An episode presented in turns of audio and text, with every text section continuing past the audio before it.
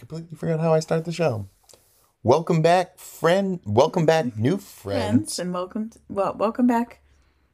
Uh, welcome and welcome new friends. welcome back and welcome new friends to the Easy It podcast.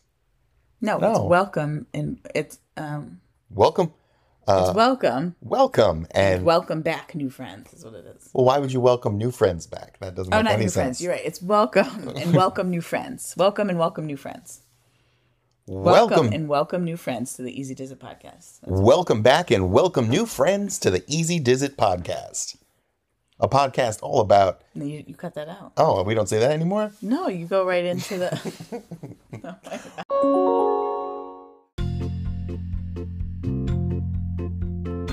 Welcome back and welcome new friends to the Easy Does It podcast, a podcast about Disney travel planning.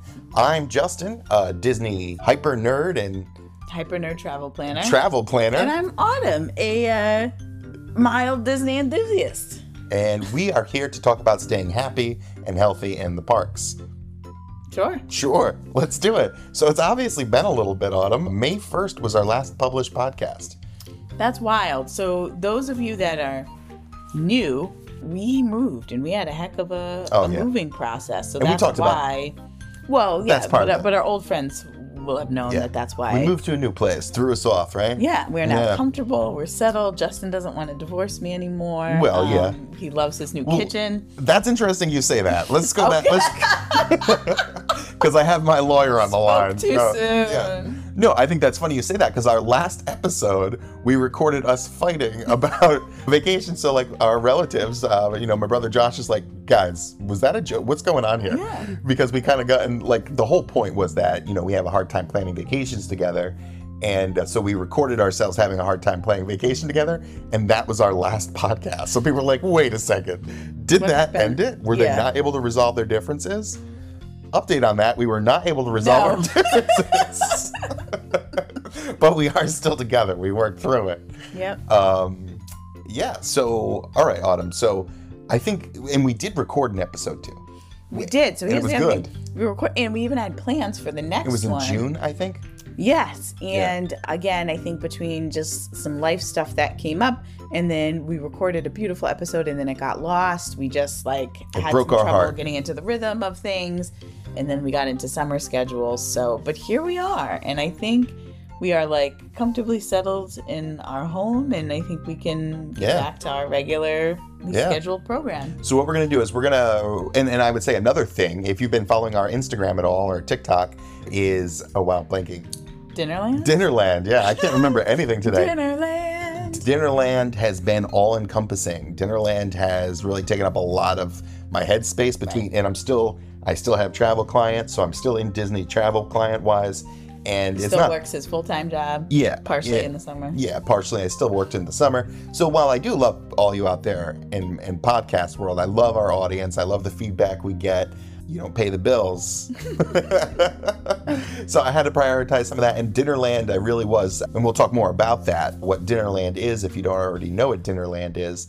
But yeah, so Dinnerland is over. We're planning for future Dinnerlands for sure. But I really want to get back into the podcast to to you know to have the fun that we have on a weekly basis Yeah. or bi-weekly basis Yeah. yeah Yeah, absolutely. so what are the first things that we talked about on our last podcast i think uh, we saw the little mermaid We did. we That saw the little mermaid and you had some things to say about the little mermaid Yeah, and I'm gonna go because we got Dinnerland and some new things, but I want to kind of we wanted to touch base on some of the things Yes. we didn't get to. yes So we saw the Little Mermaid. I will start with my general impressions, and then Justin can share his.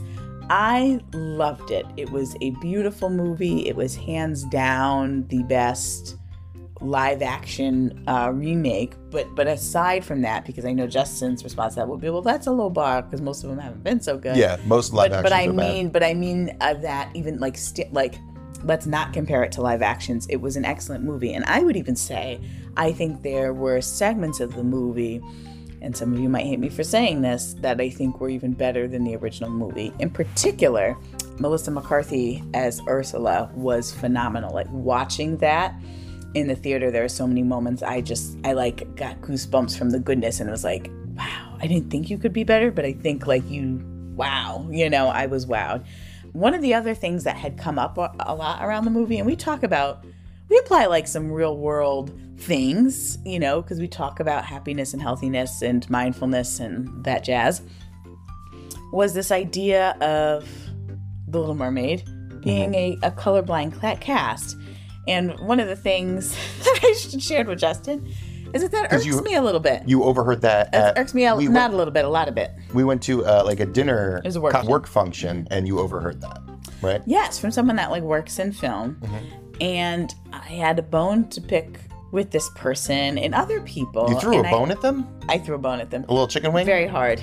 And yeah, it is basically just that I understand why people want to use that term, that it's like we're not we're, we're moving away from casting like a stereotypical Caucasian body, you know, with a certain body type. But the casting in this movie and many other movies that are quote colorblind aren't colorblind. It's actually all it's like very intentional. Right. Who the characters are, what they look like, what the impressions of them are, how they move throughout this like all of that is, is actually pretty intentional. So that's just a thought I, I had to share about Little Mermaid. And the last one, uh, in a Can I? Can I? Wait. note, Can we go back to that? Yes. Why is that important? Like why? Like you're so you're telling me Hamilton? It's not accident that they're mostly non-white actors. Yes, that was why is that? Why is like it being purposeful important? Why can't it just be like, because we need to hey, be give it to whoever? Kind Correct. of. Yeah. Yeah. Because we want to be consciously thinking about people's ethnicity, say, because that's what we're largely talking about in both of these Mm-hmm. movies, because that is also a part of the story. Understanding like that person's perspective, understanding even sometimes the irony, which is like a lot of Hamilton, right? Yeah. of what someone's current ethnic trait looks like playing somebody that's very opposite of them. That that's all intentional and that all helps us understand who we are.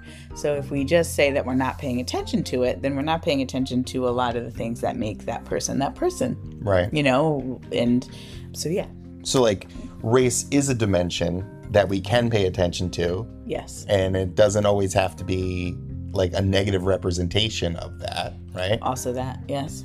It, it, it's important because it lets us, that, that is a part of who people are. And that can inform the way they do things, the way they interpret things, the way that they act, the way, you know, So- all of that. There was one guy, and he did get a bit of flack for it, but he was a little bit butthurt that they represented in this movie white people and black people together, and that was fine. And because he said, you know, in this period, that wouldn't have occurred. And like um, in a Caribbean island, you know, where there was tons of slavery in these Caribbean islands. Right. And I think we both, on the Lost episode, we were both like, okay, but there's also mermaids.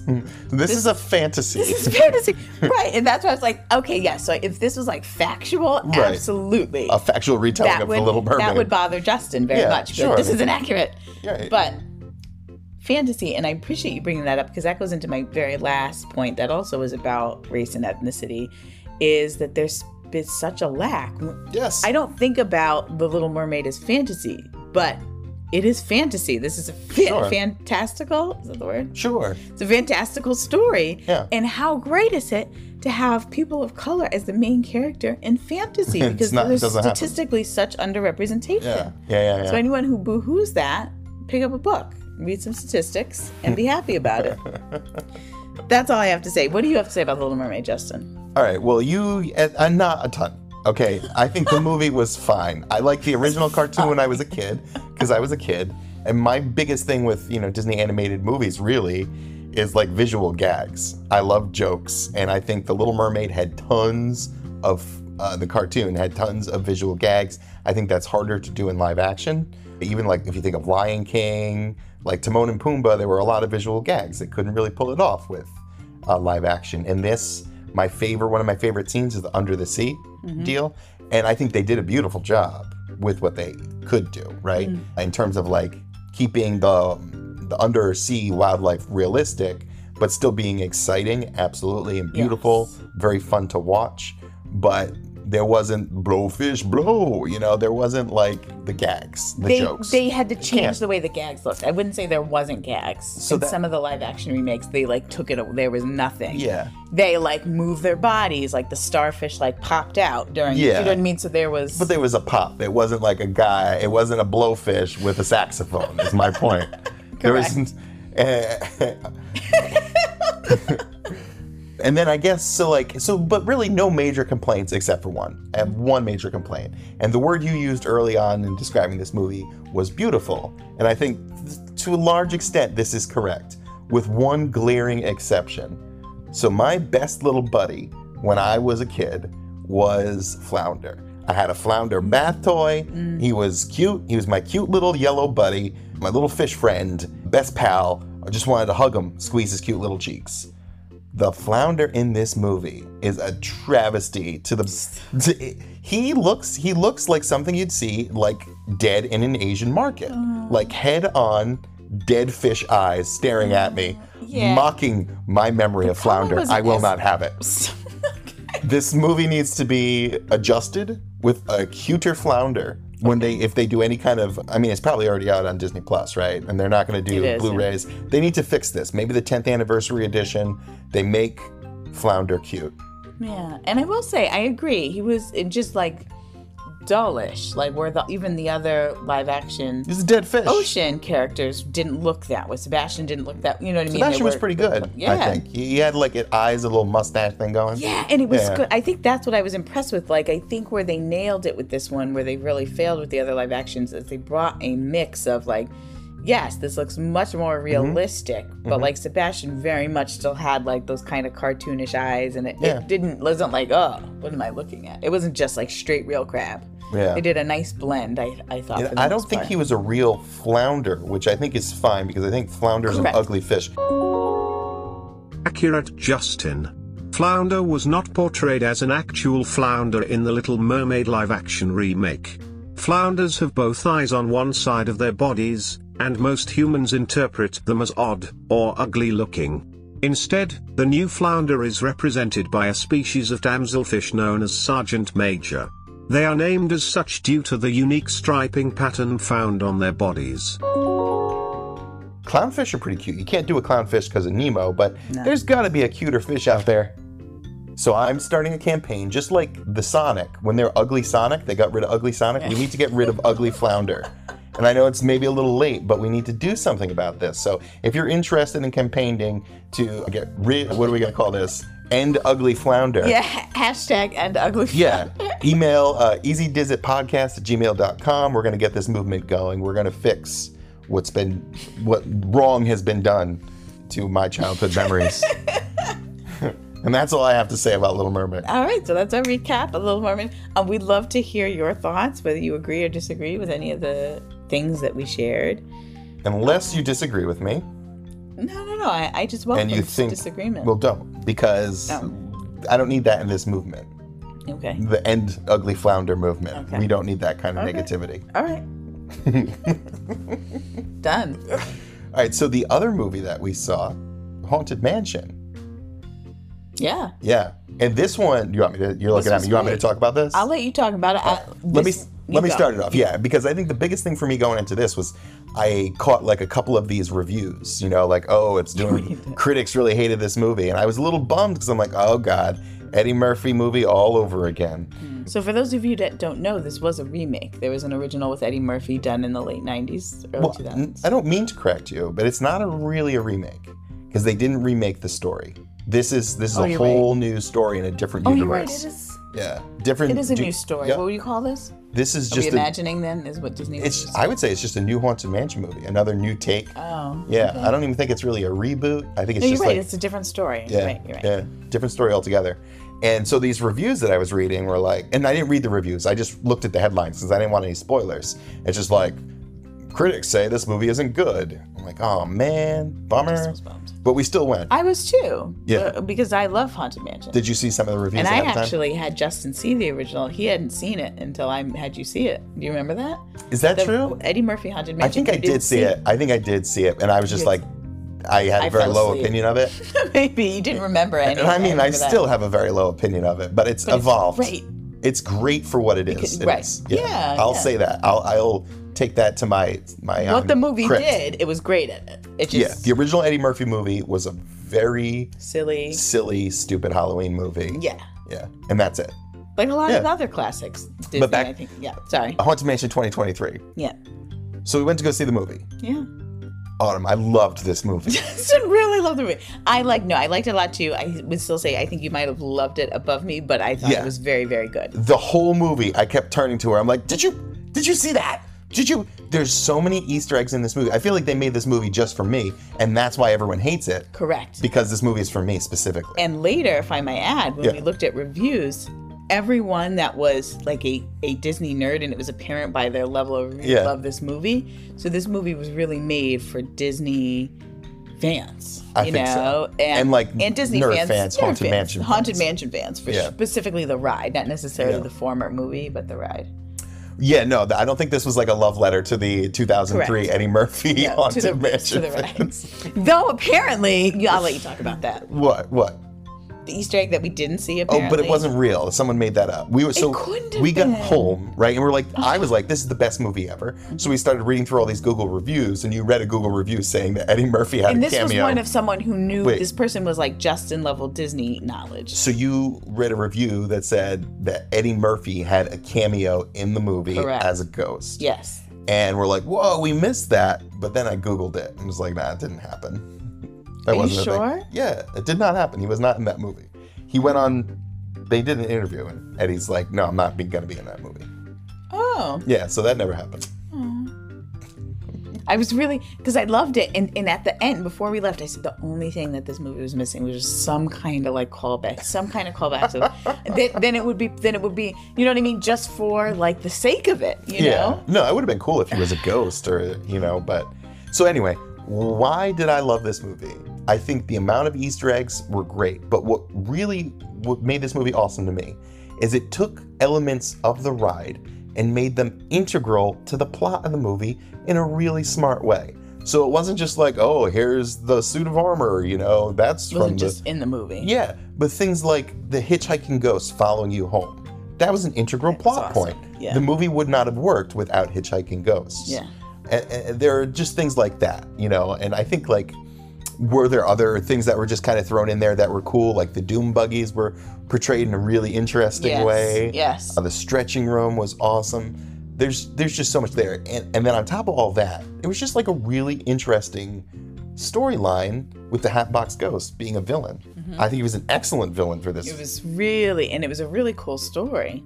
And it also was like we had the opposite of the uh, the first one, I'll say, that it was more serious and therefore a little bit more spooky. You know, there were some jump, you Yeah. know, jump scares, nothing horror like, No. but just um, some really thrilling. Like you're like, oh, Yeah. whoa, that I wasn't anticipating. Me neither. Based on the first one. Yeah, and I don't like movies like that, uh, but this like toed the line of like Yeah. like I wouldn't want it to be any more jump scarier. There were like three, maybe three jump scares. The Haunted Mansion, the Muppets Haunted Mansion, had a jump scare that got me. It did. It's got the you John than once. Stamos jump scare. Yeah, yeah. There were a few of them like that that were pretty creepy, but I, I, I was fine with it. I thought it was good. I wouldn't bring like a little kid to the movie that might have nightmares or anything like that because even when there aren't jump scares, it the themes are very spooky and sometimes dark. And right, right, right. And it's heavy. I think to appreciate the movie, your abstract thinking needs to be a little just because of the, the level of the motifs, if you will, that run Yeah. through the movie. You, Yeah. You're not going to get it. yeah, there's like a like 10 or 12. there's I like- wouldn't take you if you're younger than 10 or 12. a child suicide motif at the end. Like that kid almost killed himself. That's true. So that was kind of dark, you know. With And again, this is all looted. This isn't like a young child would see that and not know that there, there wasn't like. right, right. He was like going to cross that, over. It is where- wasn't. maybe was this PG thirteen? It was PG thirteen. Yeah, bigger than it was. Yeah, PG thirteen. That sounds accurate. yeah. And I guess the only other thing I wanted to say about it is just if you if you follow haunted mansions and movie making and and stuff like that, you would know like over the last decade, there's been a lot of there were I should say a lot of rumors and and but like and reporting like verified reporting that Guillermo del Toro mm. was working on a haunted mansion movie and that he was going his movie was going to feature the Hatbox Ghost as a villain because he was obsessed with the Hatbox Ghost. It's a very interesting character and and that that movie was going to be very dark and creepy.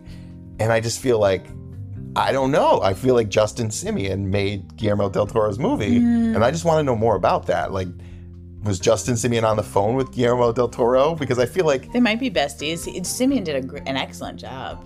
He did. It was it was an awesome movie. And they I might think it was be very like well great directed. minds. I could see that maybe not, but I could see where they're on the similar plane when it comes to Yeah. things. And even if it was, and I'm not trying to say like Guillermo del Toro like should get credit for this movie, but I'm just thinking it wasn't like Guillermo del Toro was like, oh, I'll do that, that'll be fun. He tried really hard to get this movie made, and from what I understand, he has like a low key obsession with the haunted mansion, and he has like haunted mansion wallpaper in his house and stuff like that. Yeah. So if he knows another director is going to make this movie, would he not like get on the phone? And and if you are another good director and you know that another fantastic director is like Right. wanted to make this movie, would talk? you not get on the phone? Right, Yeah. right. So I feel like there had to be like maybe Guillermo got a bit of his movie made. You know? Maybe. Maybe Was he he in the credits in any way? He might I didn't see. We, I should do some more googling. Yeah, but it, I would Google it. We could Yeah, the days after I did Google and nothing was popping up for Guillermo del Toro in this movie. But yeah, I mean, like I'm sure Justin Simien has seen his movies too, and and I mean, I wouldn't say that this is a Guillermo del Toro movie. It's just the fact that those plot points were were kind of like shared. Mm-hmm. You know, I don't know. Good ideas, you know, stick around. On this, Justin, I'm afraid you are likely incorrect. In a July interview with the Direct, Justin Simien indicated Guillermo del Toro had no role formal or otherwise in the movie. Quote, You know, I never got a chance to really interact with Guillermo's version of the movie. By the time it came to me, Katie Dippold had written a brilliant sort of adaptation way in, and I have absolutely no idea how the development process occurred. End quote. They do, and like I said, great minds think alike. You know, That's right. He's not the only one that would have some similar thoughts. I I think Simien. I don't know Del Toro as much, but he has a great way of bringing making real thing like i guess thriller making a connection between like real life things Yes. and fantasy awful things Yeah. like, merge and, and I think that was a good another good thing that made this just a good movie in general was that like where our the Haunted Mansion 2003 it was like a cartoon basically. Yes Uh, yeah. This movie, this Haunted Mansion had its basis in reality and real life and real trauma and stuff like that. It was I don't know. yeah trump no you're right that was Yeah. the root of and that was interesting And Danny DeVito? Come on. oh he was yeah yeah he was great Danny DeVito. My one thing that I will say that I did negative thing that I would agree with was who played Madame Leota. I'm forgetting her name. Oh yeah, not Glenn Close. I always want to call her Glenn Close. The Scream Queen from the old Halloween movies, Jamie Lee Curtis. Jamie Lee Curtis Yes. is awesome, but I do feel like her the character, and she's tremendous. I do feel like this is the character a little flat, yeah, it was a little flat. laid flat, like compared to even the first one. Yeah. Like I think there was a little more like jazz and that. Yeah. Oh yeah. I don't know. It was kind of like oh, I don't expecting more out of the. And I would say if, if this this movie hasn't has a weakness, it's some of the acting. Even from like the good actors, I think it kind of fell prey to what happens when actors have to act to nothing. Like when Jamie Lee Curtis was doing that, she was probably in a room by herself. That's You know I correct. mean? There was a couple scenes where like the reactions weren't quite like accurate, especially that ending scene. It, I think this happens a lot in special effects movies I don't disagree. and some of the, the, the critics pounced on that too you know and i don't i think it's not the best acting from every actor in there you know but i thought the movie overall was friggin' excellent like 8.9 out of 10 maybe 9.3 out no 9.3 for me out of 10 Yeah. what, where would you put this Well, movie I I'm curious to see to check the reviews and see if any of the ratings had, had gone up. We saw it the, within the 24 hours it came out. yeah Yeah, I put this. I'm gonna give it like it's somewhere between an eight and a half and a nine. mm-hmm. fair enough I would put it between eight and a half and nine. I will also say, what's her name? Rosario Dawson, who plays. I don't want to say, vi- but kind of the family that first comes to this haunted mansion and Yeah, figures the out mom the mom.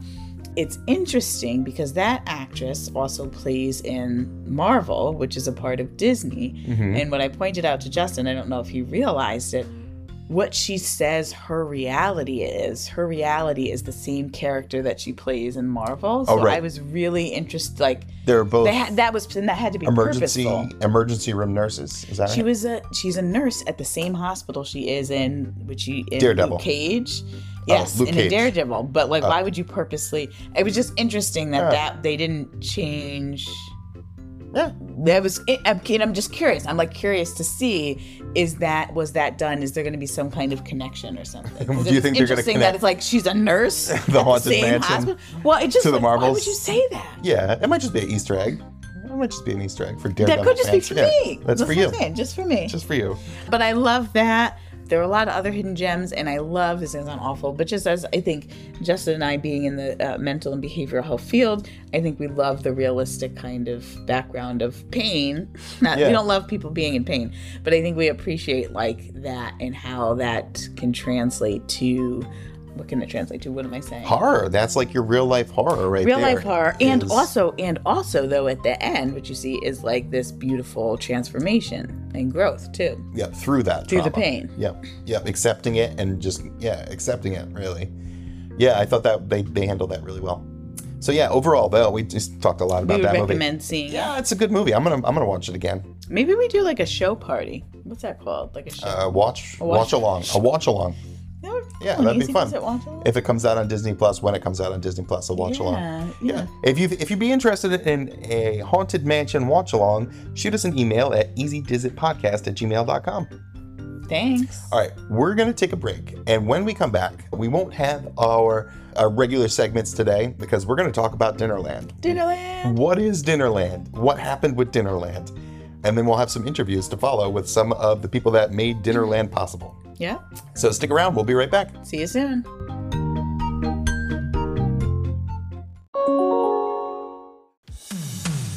Introducing the Diz Counter, the first ever calorie counting app specifically designed for Walt Disney World vacations. As a Disney loving health enthusiast, you deserve an app that's tailored to your unique needs, and that's exactly what the Diz Counter delivers. The app's user friendly interface makes it easy to input your meals, snacks, and drinks with just a few taps. Plus, the app has a massive database of Disney food and drink options, so you can quickly find and record your favorites.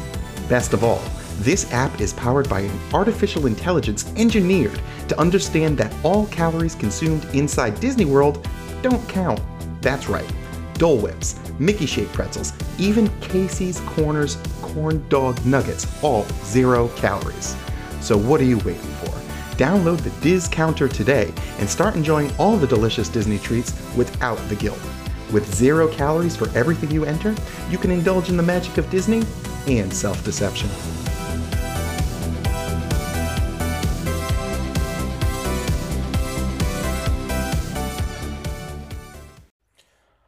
All right, welcome back, everybody. Welcome back, Autumn. Thanks. So, all right, so now we're going to talk about Dinnerland. Dinnerland. And I think for this, maybe this this conversation is going to be about it. We're going to have some interviews. It's going to be mostly spoiler free. But then next week, or maybe the week after, we're actually going to we're going to translate Dinnerland into a podcast. Yeah, well, because we have the recordings. Josh is going to send some music samples, and then we can just read stage oh. directions Yeah. maybe present the menu just so for the people who will never be able to make it to Dis- Dinnerland because of location or whatever Right. that they can still experience kind of like what we did you know for Dinnerland but yeah we are going to be doing this again in 2024 in the spring of 2024 so yeah. Uh, yeah, you can check out the Instagram. Shoot me a DM if you want to get on the interest list. Anyone who's who gets on the interest list will be able to buy a discounted ticket. But yeah, basically, what is Dinnerland? It is a pop-up dinner in, uh, held in conjunction with Foster's Feasts. So Foster's Feast is run by Dave Foster. He is a New Haven chef. He's he's had a restaurant in New Haven. He's been he's on the news channel, uh, you know, cooking segment all Channel the 8. time. Yeah, Channel Eight. Thank you. He's he's like, and he's our friend. He actually married us. Yeah, he did. Yeah. So uh, so Dave is the chef, and so it is a fine dining experience. We had eight courses this time, Mm. eight course fine dining experience, and it's tied to a narrative, a story, a story that we tried to kind of tie to reality in a way, Yeah. but a fantastical story about I don't even know how much. I guess let's just say at this point you'll Related to Disney. it is related to Disney. Dinnerland is And, a like- is a takeoff of Disneyland. Yeah, exactly. Well, Uh, exactly. spin-off. it's kind of. it's basically what inspired in this reality that we've created what inspired walt disney to uh, create these rides and experiences Correct. occurred in this house. It's an or- origin of inspiration story. There you go. There you go. so basically, you come in and and you you after the we had a pre-show and everything. We had a Yeah, pre-show video, a greeting, a Little cocktail VIP party, lounge space. VIP lounge, exactly. And then you you jump into the story through audio recordings that were found in our basement Yeah. from the previous homeowner. Yeah. A story about how he met Walt Disney. Yes. I'm going to say it. How he met Walt Disney and inspired him to create uh, his world, right? Mm-hmm. So so we basically went back and forth between those two rooms, the the story room and the dining room.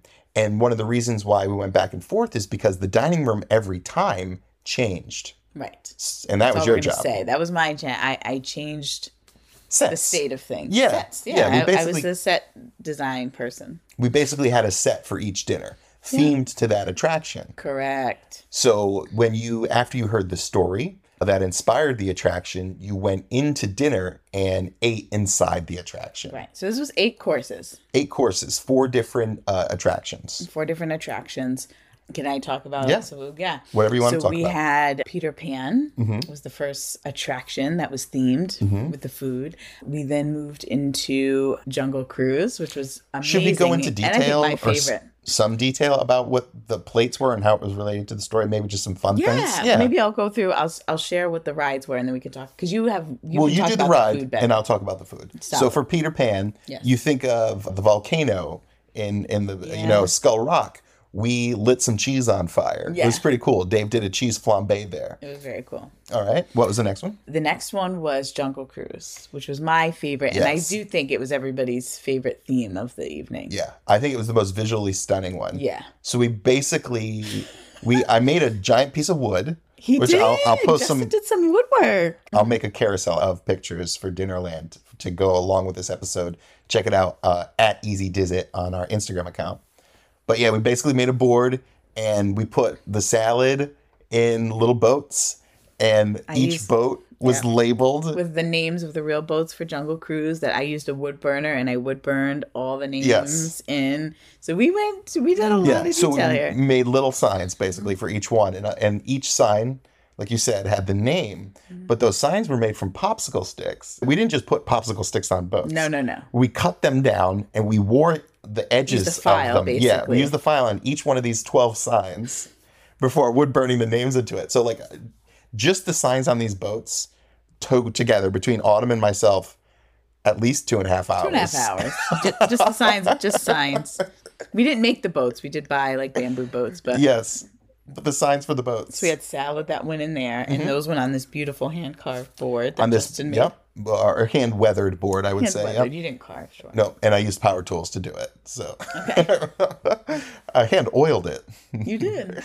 but yeah with like banana leaves down and skewers meat skewers Mm-hmm. with the spears pointed inwards towards the boat Right. kind of a thematic old jungle cruise Right. reference we had, there We had beautiful leaves with some white lights around. So we raised the board. The board that the meat skewers were on and the salads was raised, and Mm-hmm. there was beautiful white light under it. yeah look and beautiful then you did a good job on that parts, if you don't know this about me, I love plants, and we have a lot of plants. so what we did was, I moved all of the plants into the guest room. Yeah. all there's a lot of plants in like every room. a lot of plants They were just out there, and like 20 plants twenty. About 20 plants. Maybe so, a little more. What, so in this mad scramble, because while everyone's in the story room kind of I'm chatting, changing the set. Autumn's changing the set, and I helped with this too, but then I had a technical difficulty that I had to work over too. You did, so it's you didn't have a ton of me, really. So you moved like 20 moved plants into this room, and people, when they got in, they're like, where did all these plants come from? because there's none. Like the house is empty. It was like void of plants, and uh, and so then we we could put some photos too of this, but we but we put all the plants. I've got tall ones. I actually have some tropical plants all around the table. Like Yeah. they were just surrounded, and so when people came in, it was like the one room, and it was like. you know, just with the light and the detail and the plants. So Yeah. It's great. And each one of these, they had like you know projection and audio. Yes. So we we put like a white scrim on the picture windows. Are those picture windows? It's a picture window. And then projected from the outside like scenery to kind of uh, accompany the ride with and music. with uh, yeah with music and audio. All right, so after uh, Jungle Cruise, what was that? Then we had Haunted Mansion. That was a fun one, which was also good. And I this was this is probably my second favorite theming. So here we had a black tablecloth. We had like a Victorian vase with old kind of dead looking ferns in it. Yep. We I had a wooden mortar and pestle with like three or four dried like dead dead hibiscus leaves and then one live one. Kind of made a it look like someone's mixing poison or something. Yeah. Yeah. And then I, I we have a beautiful hand carved wooden box, and inside that was a ring with a little um a wedding ring, right? Yeah, something that you'd Clever. put a potion in. And and then we had some old uh, old Victorian looking like plant stands. Now all the plants are back out of the room. Mm-hmm. There's no plants. And we had like dusty books that we stacked on that with some old lanterns. And then we had both an old mansion and a graveyard on the projection. Right. With haunted mansion music. you know, lighting, the colored lighting too. Yeah. So the food here, so yeah, some of the names. The first dish was uh, for Haunted Mansion is Gracey's Last Meal. So it was diver sea scallops and royal trumpet mushrooms and a uh, cranberry citrus coulis. So like a red smear, kind of looked a little deadly. cool. Yeah, yeah, the plating for this was very cool. yeah, that was Gracey's last meal. So if you if you know, you know. Mm-hmm. If you know, you know. And then the other one here was the Grave Digger's Dinner, which was lamb chops with purple potatoes, some smoked oyster mushrooms. Yeah. Real fun, like earthy looking dish. Yes. Yeah. A lot of earthy natural colors. And then last was Space Mountain. Yeah. Which was supposed to be like the the culmination, right? The thrilling end in terms of like dinners. Correct. Right? Dinner plates. correct. Uh, so the person in charge of the special effects on this one kind of dropped the ball. Justin. It was me. It was me. And it's funny because I rehearsed this like 10 times. Yeah. It was a very specific timing thing that had to happen. And I dropped the ball on it. But It still was cool. It still think it was cool. happened, and people know knew that it happened. It just it didn't have the timing that you wanted. exactly. The idea here being, and I'll, I'll talk. Nobody knew that it wasn't Right. right. We just knew. So there's two dishes during Space Mountain, right? There was the a watermelon salad. Uh, the it's called it the afterburner watermelon salad because it's grilled watermelon, and the last dish is called "In Space No One Can Hear You" ice cream. That's a joke, by the way. Which is really tasty dish of like uh, vanilla ice cream and sherbet yeah. with a tang dusted rim on like the champagne glass it was served Mm. in, the shortbread cracker in there, cookie in there. Anyway, what was supposed to happen, right, was that In the best interest of maintaining this surprise for future guests, this section has been redacted. Apologies to our listeners. they still got the music. It just wasn't in the right order, but next time it will be. It was still cool. It still happened. No, and again, nobody nobody knew. Yeah. But it was like the closest thing to a ride that we had Yeah. the night. And like in preparation, I was giving everybody rides. Like I was like, okay, sit at the table, watch this. Hmm. And I was so excited because it was everyone loved it. They're like, yeah, let's do it again. But night of the dinner, I was just like I couldn't find the button. Yeah. And you were busy. He was going around. He was making like alcoholic and non-alcoholic beverages and remembering who was what. yeah. So maybe that was it. Yeah, You maybe. you- you- I was tired. Yeah. I was tired.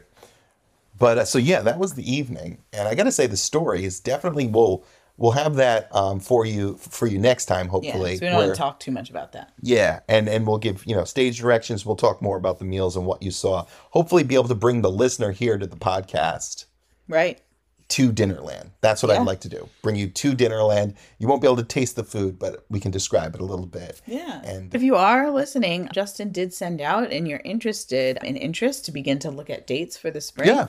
So maybe you could include that. Yeah. Because I'll put it back- And some people would be able to come if we know the date ahead of time. I put the uh, link in my Instagram story, but that only stays up for so long. But if you do, you can go to Instagram and look at the Dinnerland highlight, and you can see the full story. You can see all the pr- the uh, the prologue, basically. Uh, we didn't even talk about the prologue. The videos that we made in the basement. You did in the beginning. I didn't talk about, about the the story. Yeah, you talked about the story. very briefly. I of just said we found these recordings in the Oh, basement. Well, you'll go go to Instagram. see. Yeah, We're not going to explain it. I don't want to talk about it. Yeah, Yeah, I check you it out. See it. you go our first highlight. It's called Dinnerland, and if you just watch it right from there, you can see all the stories. And that is the that's the before story to coming to Dinnerland. Yes, So you want to watch that. the Dinnerland prologue. Yeah. And that was fun just because that made a lot of people upset.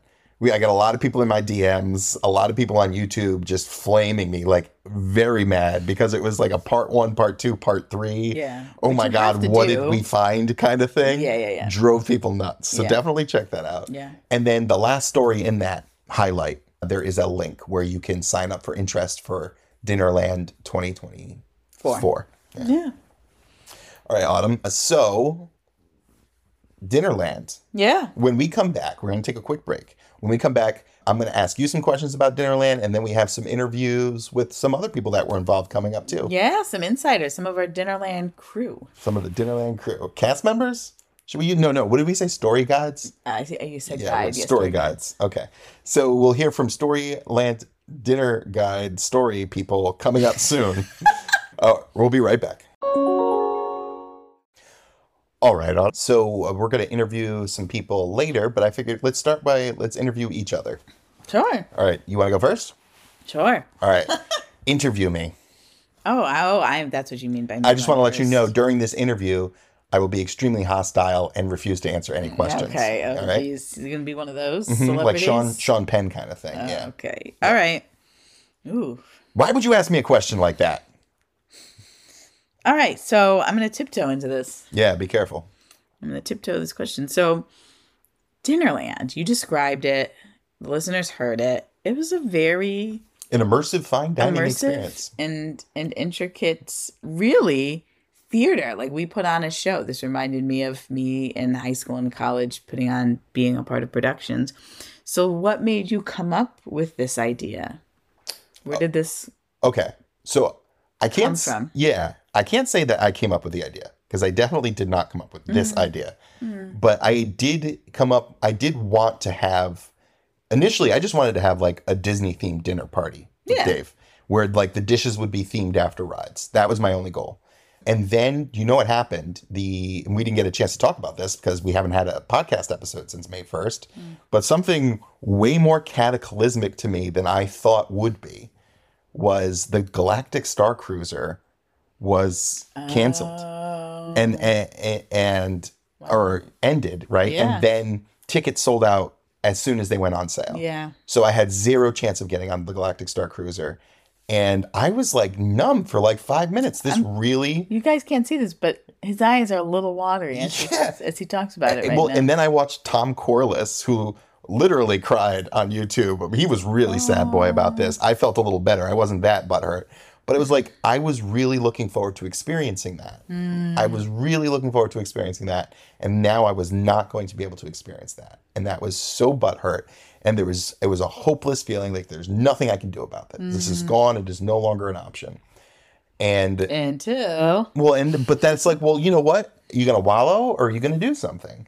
And what else can we do? And we've talked about this in the past. Like, sounds like me. what else can we do that is like immersive, character based stuff? You know, there's Dungeons and Dragons games, there's mm-hmm. Renaissance fairs and stuff like that. So that got me thinking about the dinner again. And I said, you know what? This can't just be a Disney themed dinner. This needs to be a Disney dinner that's driven by a story. And to some degree, and I think with this iteration, maybe we didn't do it as much as our long term goal is. I want to pull people into the story and make that part of the experience. So, So, to, so to answer your question, yeah, well, to summarize. finish, how did I think of this? I didn't. I didn't. That's what spurred it. And then I called up our buddy Ian, which we'll Mm-hmm. talk to later, and talk to you and talk to my brother Josh to kind of put this together. Like, what could this actually be? Yeah. So you don't you obviously the idea of some kind of themed dinner is not something that Justin Lopes invented. We know Right. this. This has been around. But but the idea in the story in which Dinnerland stems from Yeah. Is you know is original to you and it, and it seems like Or what Ian. really what what pushed and motivated this idea was this loss and we were just earlier talking about like pain right in Mm-hmm. particular like haunted mansion but right so there was this real loss that i'm hearing that you had that's that's that My sad boy Disney nerd loss. sad boy fueled this this beautiful story and what i'll say is that's not dissimilar from the story in the prologue which you all should go and watch the videos of pertaining to how walt got his ideas there was a little bit of Yeah. lostness and pain and Yeah. Then ideas formed. Yeah, yeah, yeah. From So thank you for for being uh, vulnerable and sharing that sure, with us. sure, absolutely, absolutely. Can I I'll ask you another question? Well, it's my. I think it's my turn now. Is it? Oh. Yeah, it's my turn. So I you- like interviewing you. We're interviewing each other. I know, So but I now you be I Sean like interviewing Penn, you. and I'll be Barbara Walters. All right, I'm an open book. So when I first said to you, I want to do a I want to do a story based fine dining experience with special effects, with live music, Mm-hmm. with eight courses, with three different cocktails. Like you when you first brought me the idea, you didn't true. have all that detail. Okay, so if you can remember then, that's a good point. I do Because it kind of like evolved and snowballed. Yeah, it wasn't When I first that. came to you and said, I want to do a Disney dinner, maybe that's how I said it. I thought that was great, and thought I was thought we idea. had the. I thought, oh my gosh, this is the space to do this, and I think I just latched on, like knowing your creativity. I knew that it was going to become exactly as great as it was, though I Mm-hmm. didn't have the details of it, and I just thought that would be just a great way to connect with other Disney folks, Mm. and that's what brings you joy. So. That yeah no I I thought it was great yeah at that first point it was like a themed dinner and we talked a little bit about like how we would have people come into like this theme you know what I mean that there would be some kind of entrance beginning prologue. But no I thought it was a great idea. And then I do remember as you were going along I think particularly with the projections at first I was like mm, I don't know if we're, I I appreciate this. I just don't know like how. And at that point too, we didn't have as many Oh, um, right. story guides that were as involved. So I You was, I on board with the projections. I loved, first. yeah, I loved like it was. It wasn't the idea. I was just like, I just, it is great, Justin, Yeah. but I don't think we could do it, and I was wrong. I mean, we did get more story guides involved, which we definitely needed, but no, I, I love the idea, and I'm just, I'm now so happy and was so fueled like the night of though there was like a lot of nerves Yeah. just to see how immersed and excited people were and we did all the things that you Yeah, you know, th- there we were hit certainly everything. tweaks, but like every Yeah. every grand idea Justin had and Ian had, we made happen. We pulled off, except for that last well-timed yeah. effect on Space Mountain. It was. We, but next time we will. Yeah. we're gonna smash it next yeah. time. Yeah, so I I love the I love the idea. Yeah. All right. You so were there any times where you're like, Justin, this is ridiculous? Well, so this if I can share this, Yeah. if I can out Justin a little bit, I think Justin himself thought this was more ridiculous than anybody else thought. So so my my which is funny because it was his idea. So I think several times throughout the process, I think Justin doubted this and Oh my didn't gosh. think it was actually going to happen. Whereas like me oh, and Ian, Constantly. everybody else, we were like, oh no, no, no, this is this is happening. I was ready to cancel this half hour before people showed up. Yeah. Like we were trying to do a dress rehearsal and things just weren't coming together. Like I had to keep changing something or someone just kept leaving the room. And I was like, you know what? Let's just cancel this Yeah. in my head, you know? Yeah, so I think like as grandiose as these ideas were and all this coming, I Justin I don't think never really thought until like maybe the day before that this was really happening. and so so I think that was part I think now that we've done it too, I think there are like positive changes we can make in the planning, but I think the only one that like doubted that like this isn't actually going to happen, this is just going to end up being like great cool ideas on paper was was actually Justin. Fair enough. All right. You got a question for me? I do. So, you know, day of, how were you feeling? You we had spent months now thinking and talking. Yeah. Um, you had had people's money at this point. yep. We had staged the house. Yep. You know, how are you feeling? I felt going like through your head? So there was like a never-ending list of things that needed to get done. Like, and I and I and an organization is not like I know myself, right? And I have to have lists for something like this. And I've never done something this big, where and j- there's just so many different things that had to come together mm. between special effects being produced, edited, the technology to to project the special effects, whether it's the projector in the dining room or the story in the story room, the automations, the lighting automations that needed to get set up, the food things, the drink things, the pre show VIP lounge things, hmm. the gift bags at the end. Hmm. all these items, hmm. literally hundreds. There's well over a hundred items I had to check off. Like, Yeah. These giant pieces of paper with huge lists on them, and I did more than one of those pieces of paper. So if you ask the question, how did I feel? It was overwhelmed. And this idea that this was impossible, that I was not going to get everything checked off that I needed to get checked off mm-hmm. before the show started. Mm. But we did. I think there's only a couple things that we said, you know what, we're not doing that this time.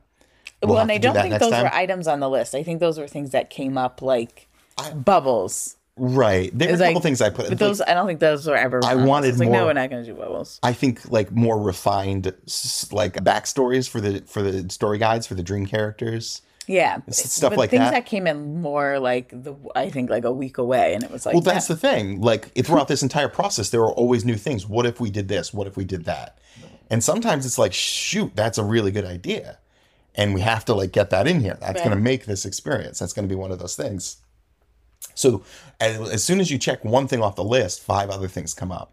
Or sometimes you look at something on the list and you realize that that's like nine things.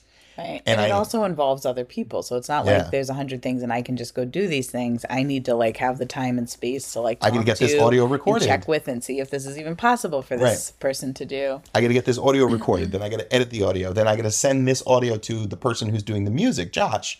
So yeah, it was a lot. But I will say, as soon as the party started, as soon as I put on my blazer and my hat, I was good. Yeah, you were. Every like doubt in my mind was evaporated.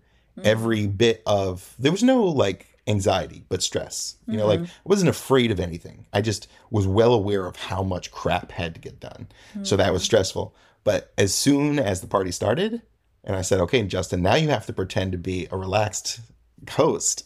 You gotta let go. I was in it, You have to accept what it is and and, I was fine. I had Yeah. a beer, and I was like, "Let's go." You were good. Let's do this. And you did a stage thing, which like Justin was not like I danced and have done this, so Mm-hmm. But I feel like this was your first like theatrical thing. eh, eh, theatrical know? for sure. It- but it's funny though because because the character I was playing was myself. Hmm. I kind of just went into presenter mode. I went into my Yes. PMT like Yeah. instructor class mode. Just made self-deprecating jokes when I needed to. You know, made funny observations when I needed to. Mm-hmm. And I think it that part of it went well. Yeah. I think that's a good role for you to play. Play myself. so yeah, that's how I was feeling. That's, how, I was you. feeling. Now, I'm curious about some of the unexpected things, as I'm sure some of our listeners are. Mm-hmm. Can you share anything that was more easy than you expected, and maybe any part of the process that was harder than you had expected? I'll definitely say the like just being running like being the MC talking to people was easier than I thought it was going to be. Hmm. Interesting. Yeah, I just I forgot that I can do that. You know, it was in a different setting and I've never done it in this setting before. Yeah. But like when I'm in charge and I have like a script, it's really easy. You know what you need to do. I can do that. I'm I'm well practiced in that area now. So that was easier than I maybe anticipated it being. Okay. What was harder? If I can I No, interject? It was interesting because I and I think maybe because I had to be that wasn't my only role. Yeah. It would normally socially that kind of thing is fine for me. I was much more anxious than I Interesting. We in flip flopped because you're great in social free form social environments where I I flounder. Yeah, and I did it, but I just remember like there are times talking and I'm like, "Oh my gosh, what do I say?" Like, "Oh, I know I need to bring this person to this person. I would do it, but it just I I've never had to think so much about my social interactions. I Mm. don't think about them. They just you know what I mean? Does that make sense? That's Yeah. weird. And so because because and it was like, okay, at 6:45 I got to go do this. I got to you know, because I was not fluidly in the story. Mm-hmm. I think the way you kind of ended ended up being more so. I had I was looking out for so many other things.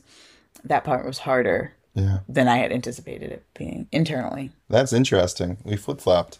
Yeah. So so that was the easiest. I would say Okay. the hardest thing, it wouldn't be the day of, but it was coming up to the day of. Because in this, and it's throughout the whole process, this is and I knew this would be a challenge because this is just a challenge for me. So I guess it wasn't really unexpected, but it, it the collaboration. I talk a big game, and I think everyone does. I'm a great collaborator. I, I never say I'm a great collaborator because I'm not. I'm a terrible collaborator, but I want to collaborate because I see the value. you agree. I see the value in everyone else's opinion Yes. in the like on paper in the Yes. long term in the moment like when someone gives me an idea It's like the part of my brain that's is like that's a bad idea. Don't do that. So like I've throughout this entire process constantly have to argue with myself, telling myself to stop it, listen, listen to what they're saying, and it's really hard for me to do. And I and I did learn something that it's much easier for me to do when there's multiple people. Mm-hmm. So the discussions between you, myself, and Ian were really good. Or, mm-hmm. or when it was me, Ian, and Josh, those were the best discussions because having a third person, like it helps me like for whatever reason, hearing it from two people is better than hearing it from one person. And I'm like, okay, this is reality. There's another person that agrees with them. Let's go with it. And it let, mm-hmm. gives me a little bit more space in my brain to accept other people's input. And if anything, I would say like there's definitely I, I could have done better in that area and I hope to do better in that area in the future. Is just, you know, really listening to other people's ideas, trying to understand why they think it's a good idea and trying to mm-hmm. put myself in the shoes. So to maybe open myself to the possibility, just the possibility, maybe perhaps someone has a good idea that isn't me. Yeah. Well, it's funny because I thought you did a great like watching you collaborate with other people. That was I thought you did a great job and I remember admiring even like how much you even allowed to be handed off to other people in the end compared to the beginning. I was mm-hmm. like really impressed because that is hard that is hard for you to do. Yeah. You know, and there are times you were like, Yeah, no, oh that's great. You want like you were accepting help, I think Good. what ended up coming and you were really like, Yeah, Yeah. no, I need this would be really I you want to do this and I need you to do this. Yeah. So thank you. Yeah. And that's what you need when you do that kind of thing. So I think I was lucky to have a team of people that were just smart, adaptive thinking people. Like everyone was having good ideas. If I could just Mm. Right. let them say, if I could just be like, just you do that. do less work, just Yeah, then do less work. exactly. And I think that, the, and, and that became more important towards the end, where really it was, for me, it was about making sure everything on the list was done. Mm-hmm. And I couldn't do the things, everything on the list by myself. Right. So I really needed delegation became more important and trusting people to do it independently became really important. Mm-hmm. And I was just lucky to have just such talented people to help me out. It was and it was a it was a ball. It was a ball. Like I like before the end, as exhausted as I was, was like, when are we doing it again? And then it just brought me back to all the other production things I had done too. And yeah, it was a great time. Everyone just really had a great time. I think that was at the end. What was so apparent was like, oh my gosh. Yes. Like I, did, I don't need to ask. I didn't All have any guests- doubts. Like it was like all the guests everyone had an awesome time. awesome time. And I think everyone that ran the event, all the story guides had an excellent time. Dave had a blast. Yeah. I mean, the kitchen was wore out. They went hard. yeah. You know, Oh yeah. they were definitely wore out, but I think they were they had fun too. You know, Mm-hmm. I don't think often Dave gets to switch hats during a dinner party, so you No. get to do some lines, you get to do some character stuff. Yeah, it was great. It was great. So we're excited, basically. The ne- the I think that what were the the question I had was like, oh my goodness, so what is the afterwards going to look like? And we had some immediate debrief and some debrief within the next 48 hours, which was good too, because it was still like close enough to remember, but also sometimes it can be good to have space because other things will come to you when you have some space from the event. And we wrote stuff down. We sent out a survey, which was cool. And I think it was like unanimously, everyone everyone was very excited and on board and generating ideas. Yeah, we like, got some great ideas from time. surveys, too. Yeah. Yeah. Oh, I, I had to look through those individually. I Yeah. did not yet. All right. So that's I think that's all we have to say on this at the moment. But Yeah. stick around when we come back from the break. We're going to hear from Josh, who was the music, the Yeah. Mm-hmm. live music, and from Ian, who was the storyteller. He was the writer for the for the event. Yeah. So stay tuned. All right. I'm sitting here with my brother Josh. Josh, hello. Hello. Josh, and I think either project more or be closer. Let's Yeah, testing.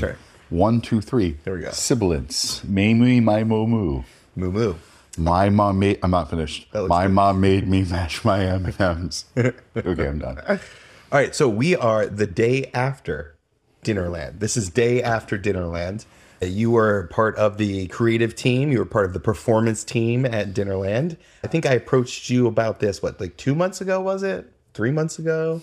Maybe late. Maybe late May. Late and, May. And you're like, hey, let's do this. I don't know. I just saved the date. End of June.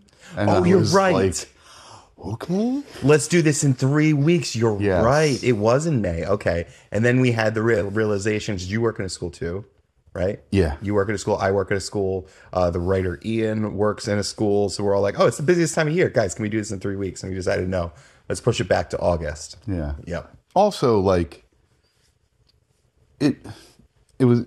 It probably benefited from the extra time baking. Oh my gosh. Yeah. Yeah, absolutely. Absolutely. I couldn't have done like nothing would have gotten done in three weeks anyway. Like it wouldn't have. And like honestly, and, and it comes to the amount of time I thought of canceling this so many times. Like when we did that final dress rehearsal before we started, mm-hmm. I don't know if you saw it in my eyes, but I was like, "Is it too late to cancel?" Like an hour before guests got here, I was or two. Yeah, I was thinking like maybe think- we could cancel. I think the the more important question is: Is it too late to cancel now? Now that it's over, maybe we should. Do you think we cancel should try? Yeah, I think we should try, probably cancel the whole thing. Give them their money back. Tell No, them no, back no, no. Food. It's just No. it's been canceled It's been canceled. from our hearts. No, I'm just no. No, it ended up going really Yeah. well. It did. It was it was good, but it was getting it all together was you got you got was tough. It was stressful. I had many many task lists, and you got here early the day of and helped out a ton. Mm-hmm. And it's the thing you look back at these things and like, what would I have done if Josh didn't come and do these things? You got there the night before, actually. I don't know what I. I don't think it, we. It would have gone exactly the same way, except you wouldn't have had a man child following you around saying, Stop it. "What should I do next?" You did so many things. What should I do next? Am I doing this right? So what was your so let's talk about that. Aside from like helping get it off the ground and set everything up, you were music. Mm-hmm. You did mm-hmm. music. So let's first like what's your relationship with music? Why did you do the music for this? Um, I'm going to not take the bait for the opportunity to be to be self-deprecating. Okay. I'm and and and just say I did the music because I do music. ah yes. And you're like, you probably thought that since I do music that I could do music. Uh-huh. I asked the question, why am I doing this? you did. You did. I did, and so I'm assuming you're qualified to answer that question more than I am. Yeah. But I am a music doer. Yes, you are a music doer, but you are like I would say, like so in terms like if you think like Disney music, I wouldn't Mm-hmm. say you're like you you we wouldn't find you though you could do it, but we wouldn't necessarily find you in the pit at like a Disney dance show or something like that. No, no, I definitely have done the high school musicals. that's I've done Beauty and the Beast and Yep. Cinderella. Although But Cinderella, that's not your did- yeah. passion, right? Like I like I like a musical challenge. Okay. I'm yeah.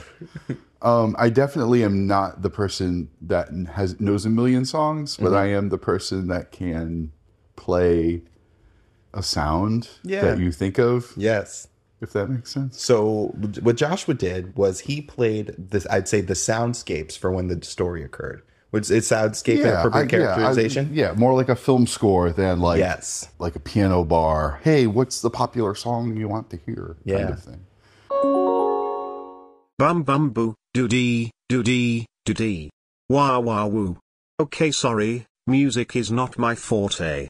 We weren't able to get the recordings in time for this week's episode.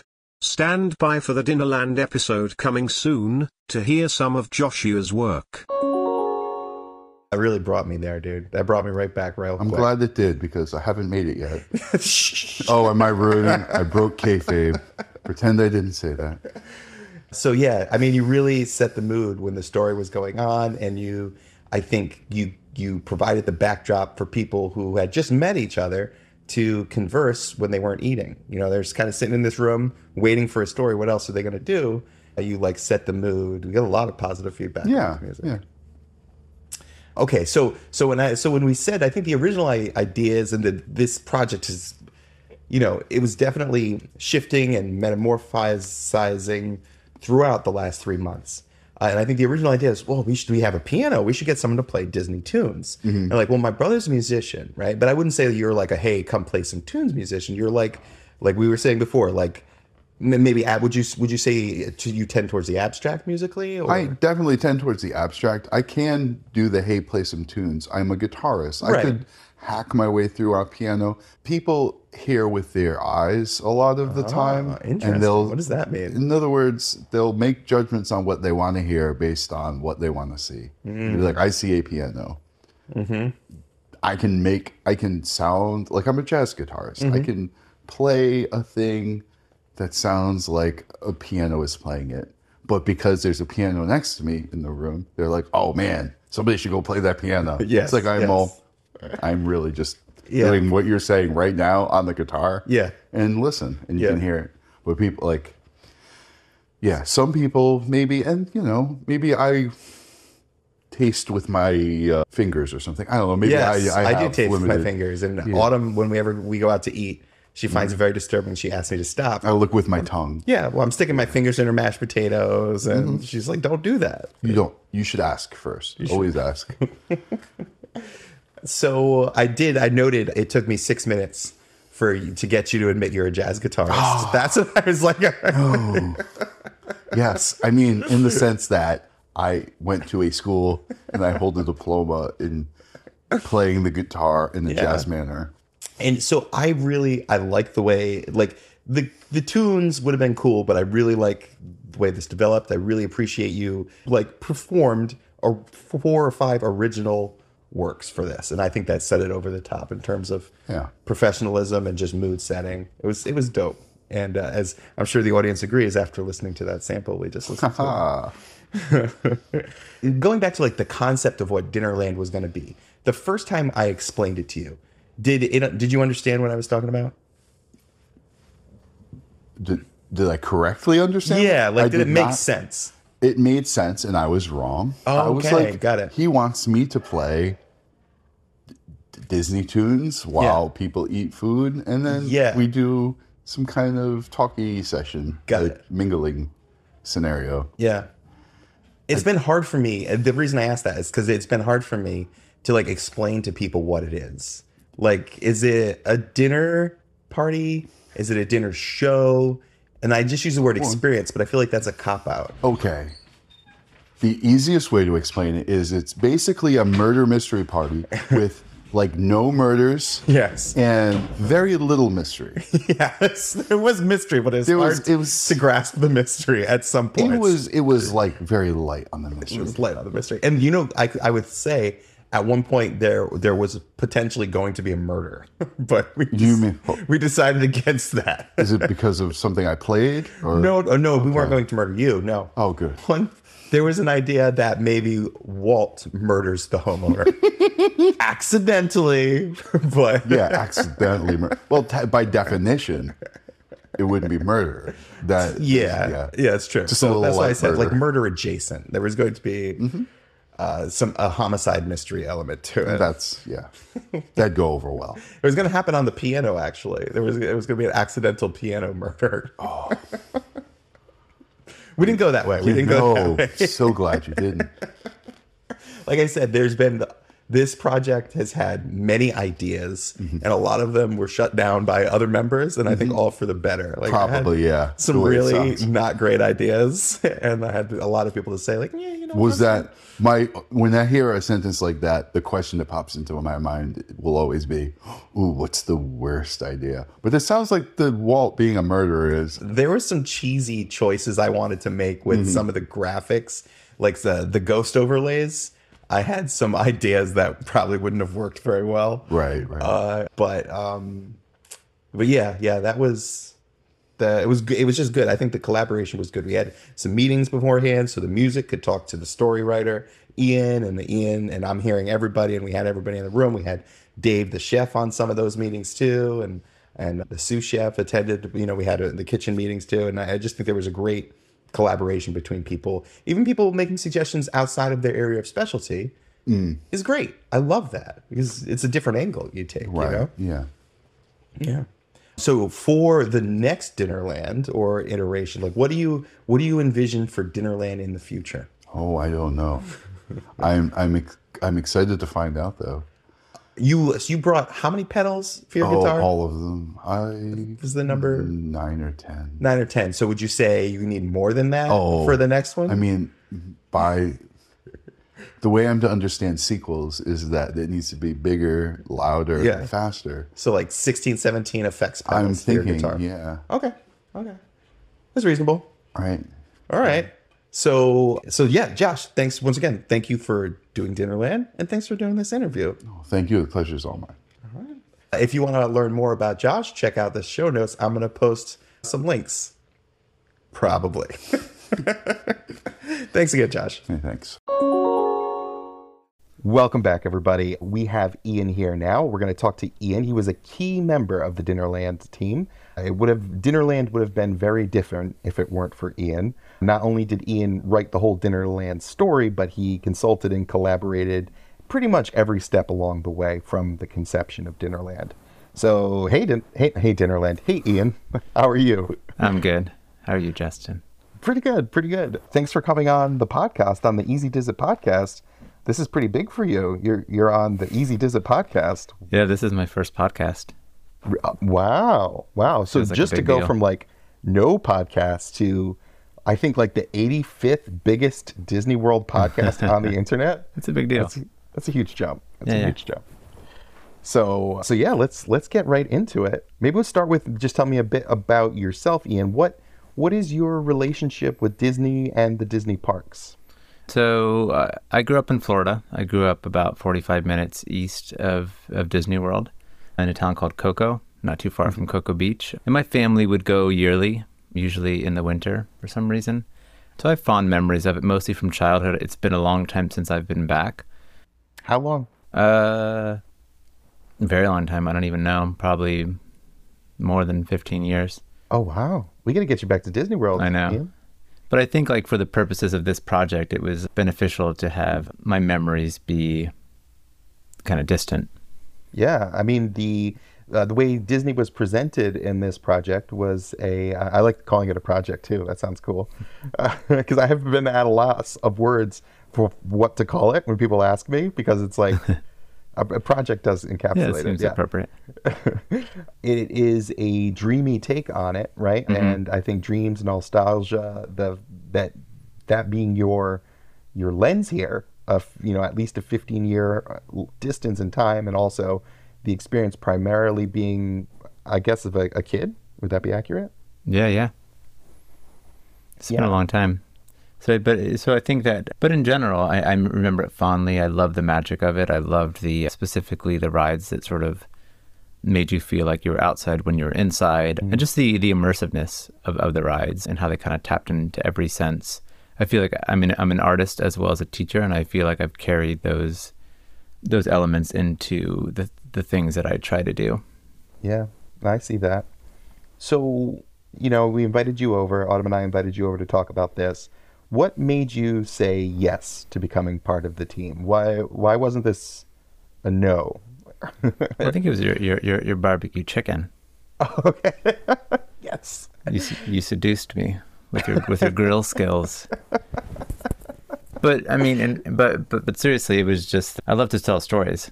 I, I think mm. I've as I've gotten older and gotten to know my, my brain, I've gotten to know my brain as a brain that just makes sense of almost everything through stories. And I have aspirations to be to be more active as a writer. So I mm. thought it was an exciting idea because, like I said earlier, we had, I mean, I had these connections with, with Disney as a child, and it was a great opportunity, I think, to to get some practice writing and to reflect on Disney and trying to kind of.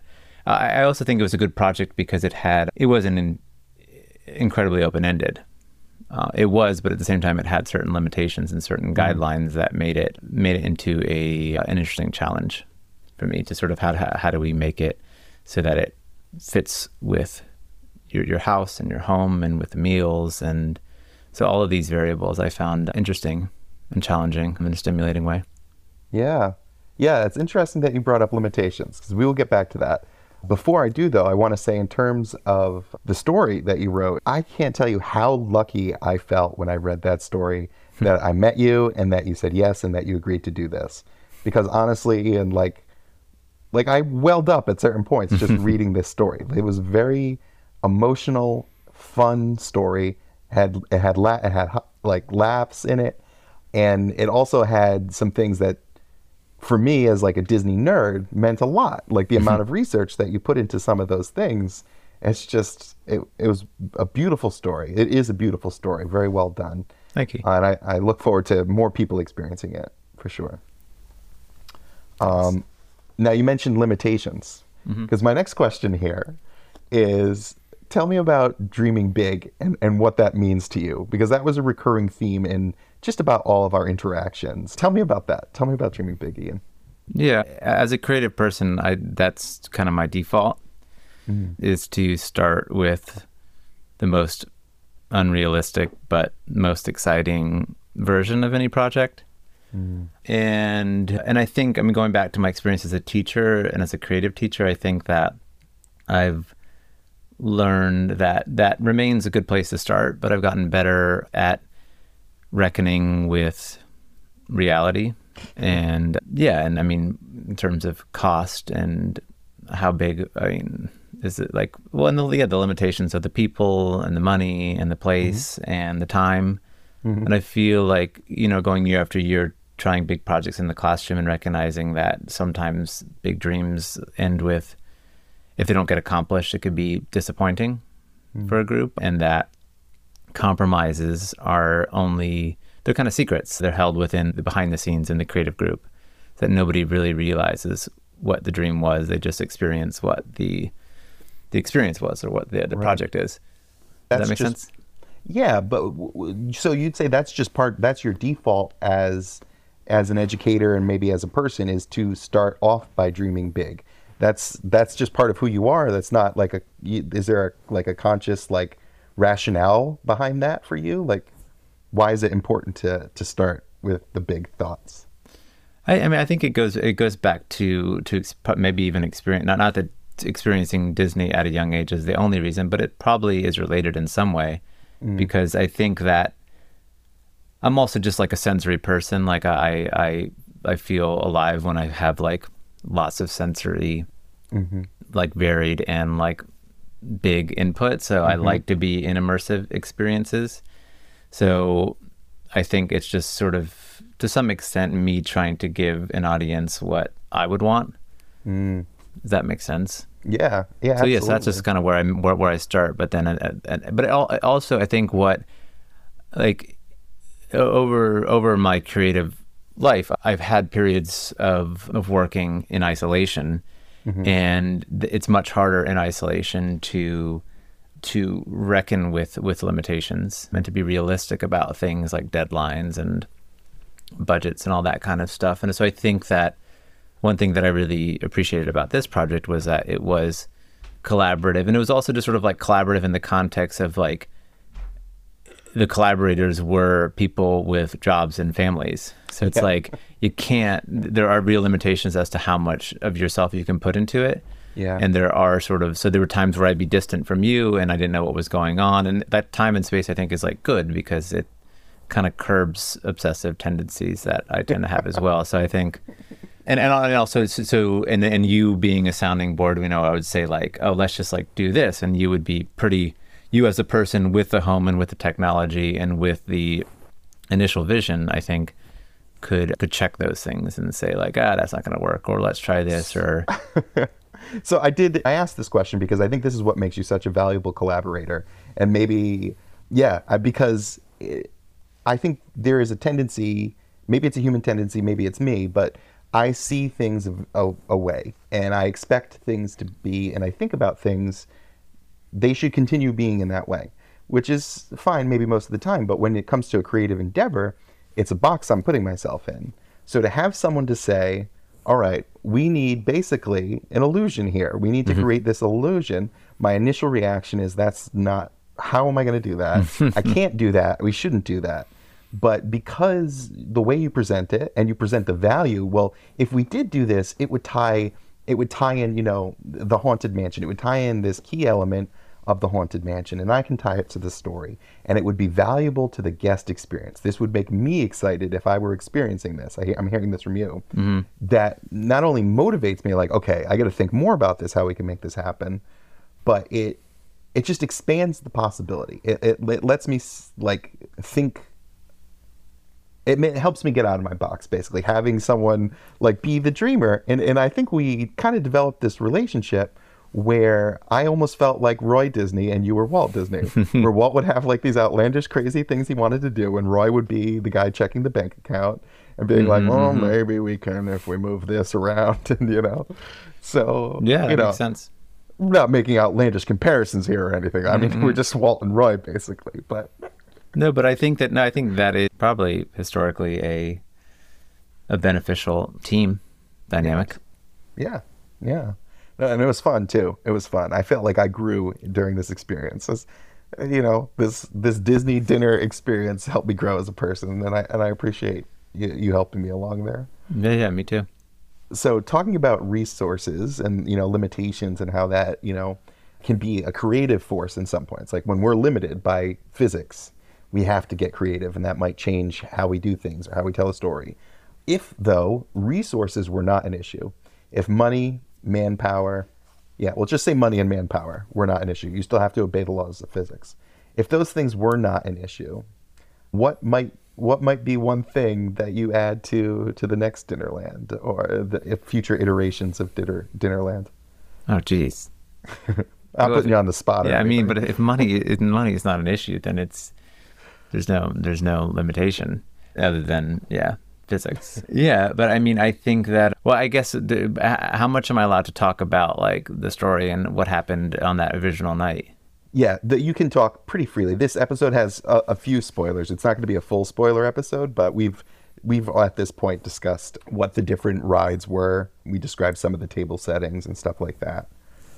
Um, not a ton of the special effects, but you can go ahead and get into it. Yeah, I mean, if I'm if and, and if there if I'm thinking like super big, let's take it out of your home because I mean I don't know mm-hmm. because I mean it's big. It, it's it's. I imagine that there were benefits and also challenges of like having it occupy the same place where like you live and Yeah. as, as a family. But but I would never want to lose the like the feeling of of being in a domestic kitchen and in like a domestic living room. But and I but- think you did do a really good job of tying that into the story. Like Exactly. there was a reason in the story why we were in my house. I thought that was great. Yeah. So so I mean, if if if if there was no limitation, I would make it happen in a a place that that was a set like that that was designed mm-hmm. to look like like a living room mm-hmm. and even had a false exterior because on that night that it happened i mean the first night that we did it it, it rained and it thundered and it lightninged and there was Yep. some thunder that was pretty magically timed with the story and it created this really magical feeling to kind of all be in together while it was was raining so to be able to simulate like weather in believable, realistic ways would be a, a cool thing. To make the passageway between the living room and the dining room even more sort of like uh, tunnel and, and dreamy like, and for it to just be like kind of preserved and always set up because you wouldn't have to like scramble to kind of transform your home every time. Yeah. And then just to, like to, to have something designed from scratch that sort of like really thought about like the flow of people and the, but then within the actual room where the story is being told, like, you know, I mean, there, there's a million things that we could do in terms of making the like the apparitions that occurred on the screen like somehow actually occur in the room.